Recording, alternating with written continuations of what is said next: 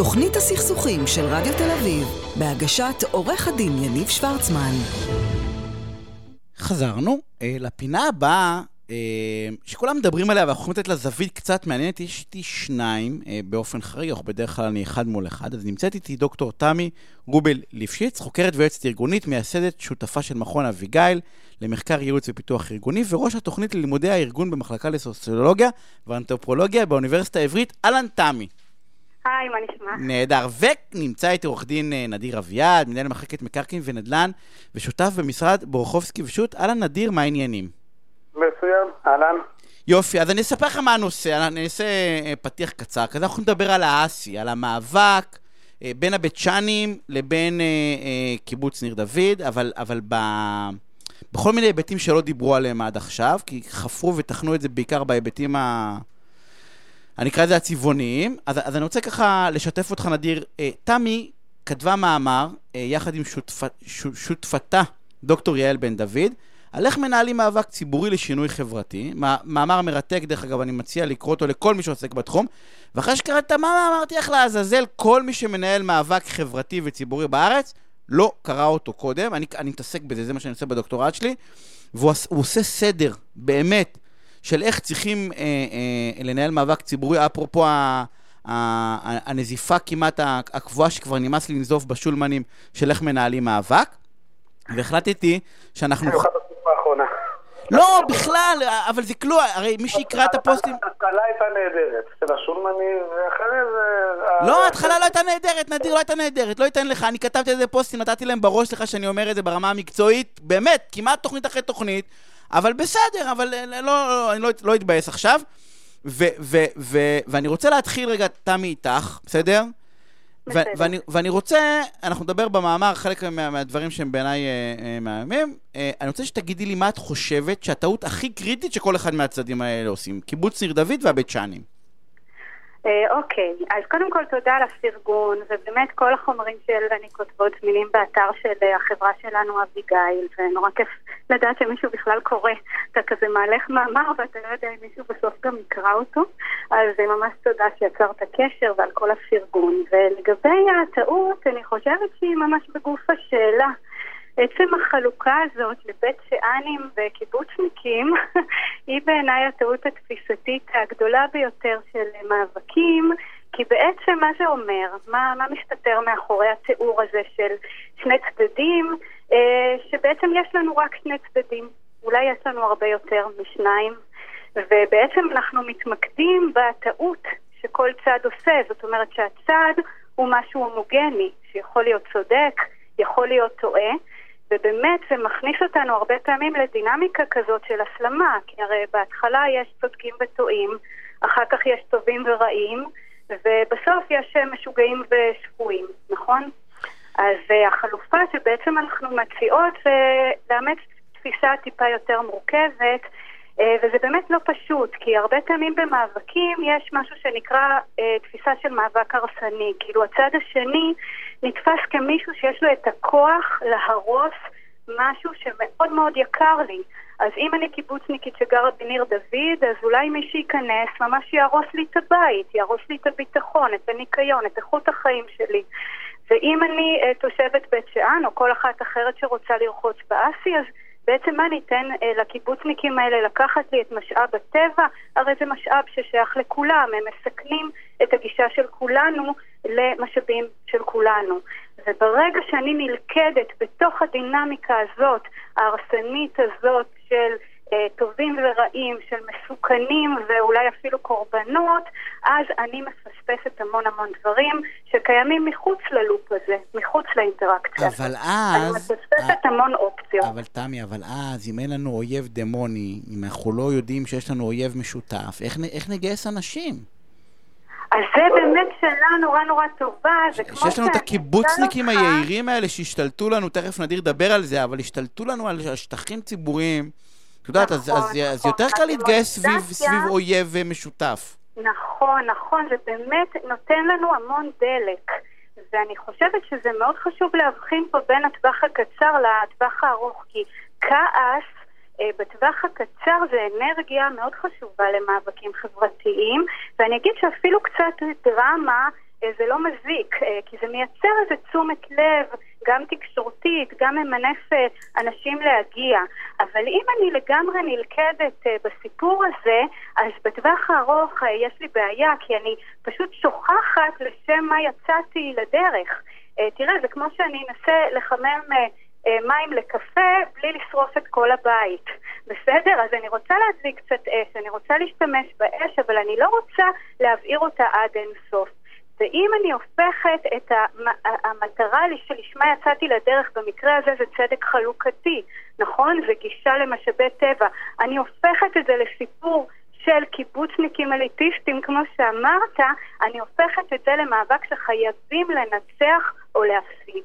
כי הצד השני הוא כל כך דמוני באיזשהו שלב, שאני כבר כל כך שאין ברירה להכניע אותו. אני שוכחת בשביל מה אני בכלל נלחמת. שאין ברירה להכניע אותו. אני מוכרח להגיד, לא מהפן המשפטי, שגם ההגדרה העצמית של כל אחת מהקבוצות בהרבה מקרים היא נבנית על השנאה של הקבוצה האחרת. זאת אומרת, אנחנו רואים את זה בהרבה מאוד מקומות, בהרבה מאוד מאבקים חברתיים, פוליטיים, שההגדרה העצמית והשיוך הפנימי הקבוצתי הקולקטיבי נבנה לאו דווקא על, ה, על התועלת או על המאחד בין חברי הקבוצה. אלא האיחוד הוא בעצם שנאת האחר. נדיר ותמי, אבל הבעיה שלנו, זה לא תוכנית על פוליטיקה, אבל, אבל יש לי פשוט שם שמתגלגל לי בפה, ש, שהפך לא. את זה לאומנות. לא, די. בוא נמשיך. לא, אני רק אומר, לא, לא רציתי לדבר על פוליטיקה. אבל... אני אומר, עכשיו, יחד עם כל מה שתמי אמרה והוא נכון, כשאני יוצא למאבק, בין אם הוא ציבורי ובין הוא פרטי ובין הוא לא משנה מה, אני גם מתייחס לפן המשפטי.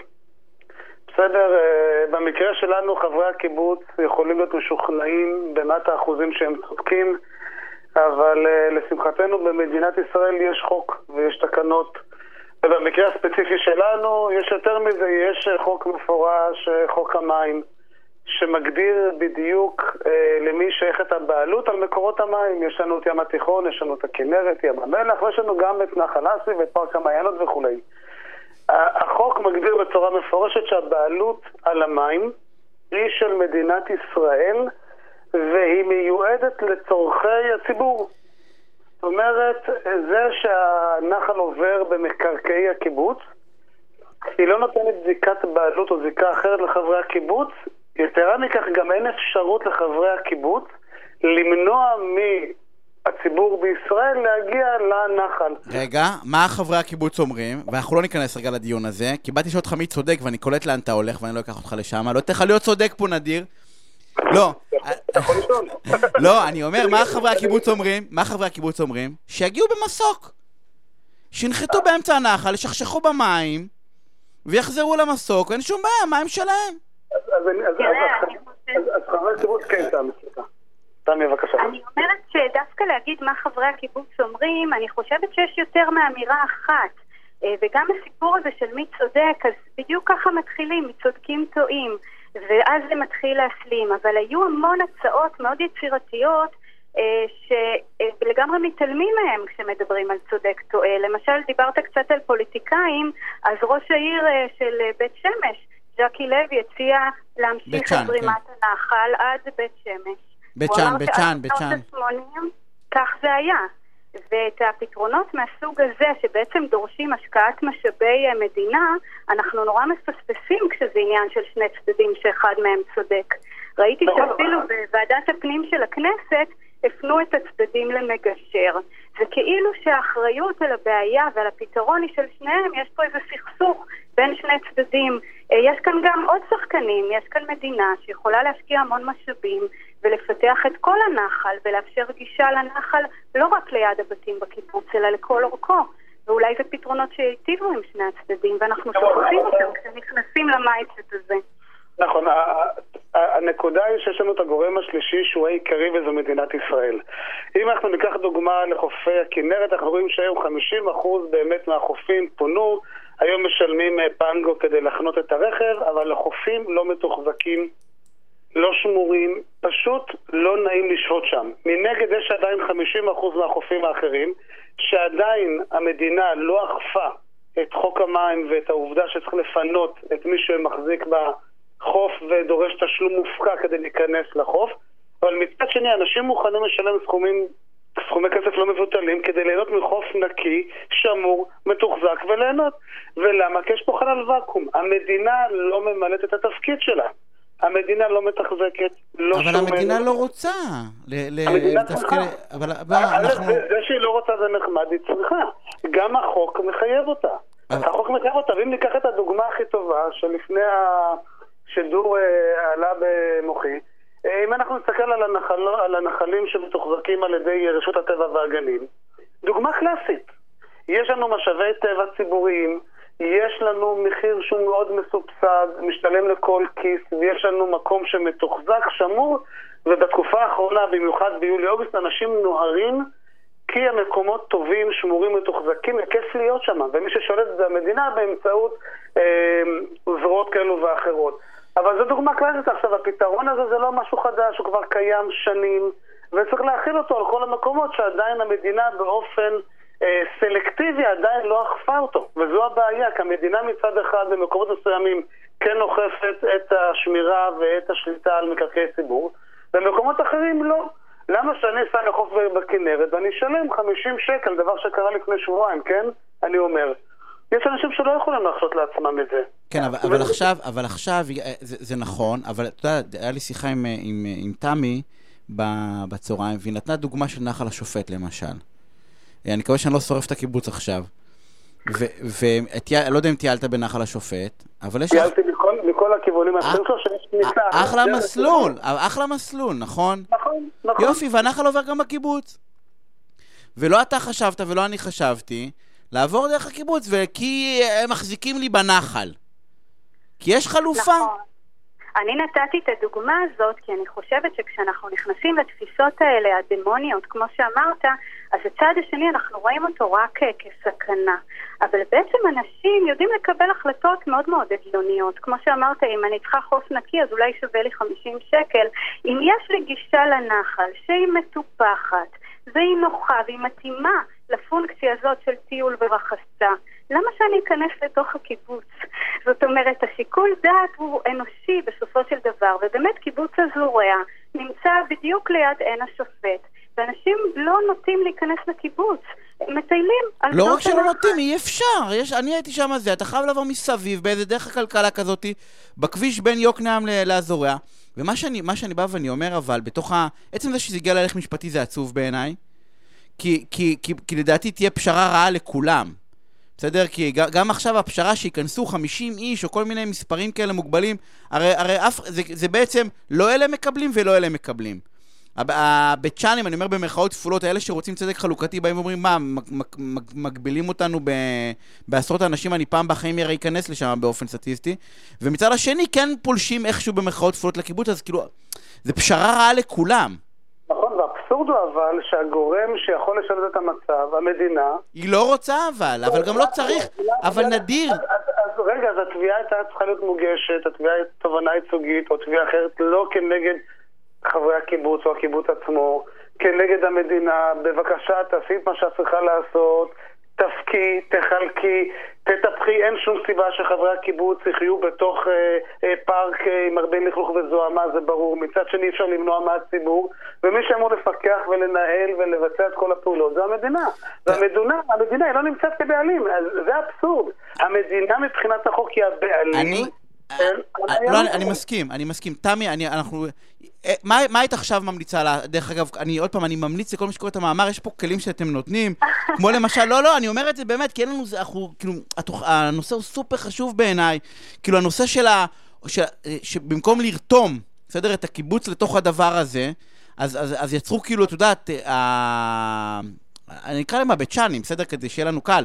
אה, אה, יצרו איזשהו, אה, איזשהו מלחמה על הבית. שזה לא מלחמה על הבית, זה כאילו לא הדיון בכלל, לדעתי, כן? זה כאילו הפכו את זה למשהו נורא נורא אישי, אה, שהיה אפשר אה, לנהל את זה אחרת. מה, אם היית צריכה לתת איזה טיפ של אלופים לכל אחד מהצדדים, מה היית חושבת שהוא הדבר הנכון לעשות? אז תראה, הדבר הכי חשוב בעיניי זה קודם כל הגדרת המטרה. כי אם הגדרת המטרה היא הנגשת משאבי הטבע לציבור, אז באמת, אה, בהמשך לדברים שנאמרו, התלונה או מי שצריך לבוא אליו בדרישה זה המדינה.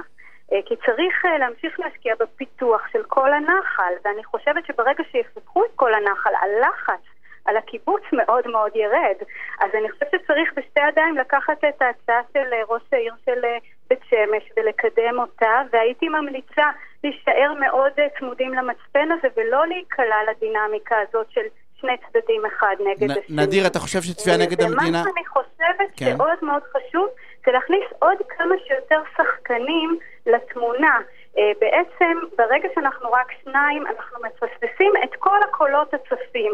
את כל הקולות האלה שהם לא מעורבים, והם גם לא מוצאים את עצמם בתוך הדינמיקה הזאת המלחמתית יותר. למשל, ראיתי בפייסבוק פוסט מאוד יפה של מישהי שאומרת, אני קיבוצניקית, אני בעד להנגיש את האסי לכולם, אבל אני לא מוצאת עצמי בשיח הזה של אה, קיבוצניקים נגד בית שאנים. זאת אומרת, אני חושבת שמשהו בשיח הזה הוא לא אה, אה, מאפשר להמון המון קולות להישמע ולהמון אנשים לקחת חלק. אז הייתי מנתבת את האנרגיה הזאת להשקעת משאבי מדינה בפיתוח הנחל, והייתי פותחת את המאבק הזה לכמה שיותר אנשים, ואני חושבת שפיתוח המשך הנחל הוא משרת גם את הקיבוץ. אני, אני מסכים. נדיר, במשפט, לדעתך תביעה מול המדינה ת, ת, תצליח? בוודאי.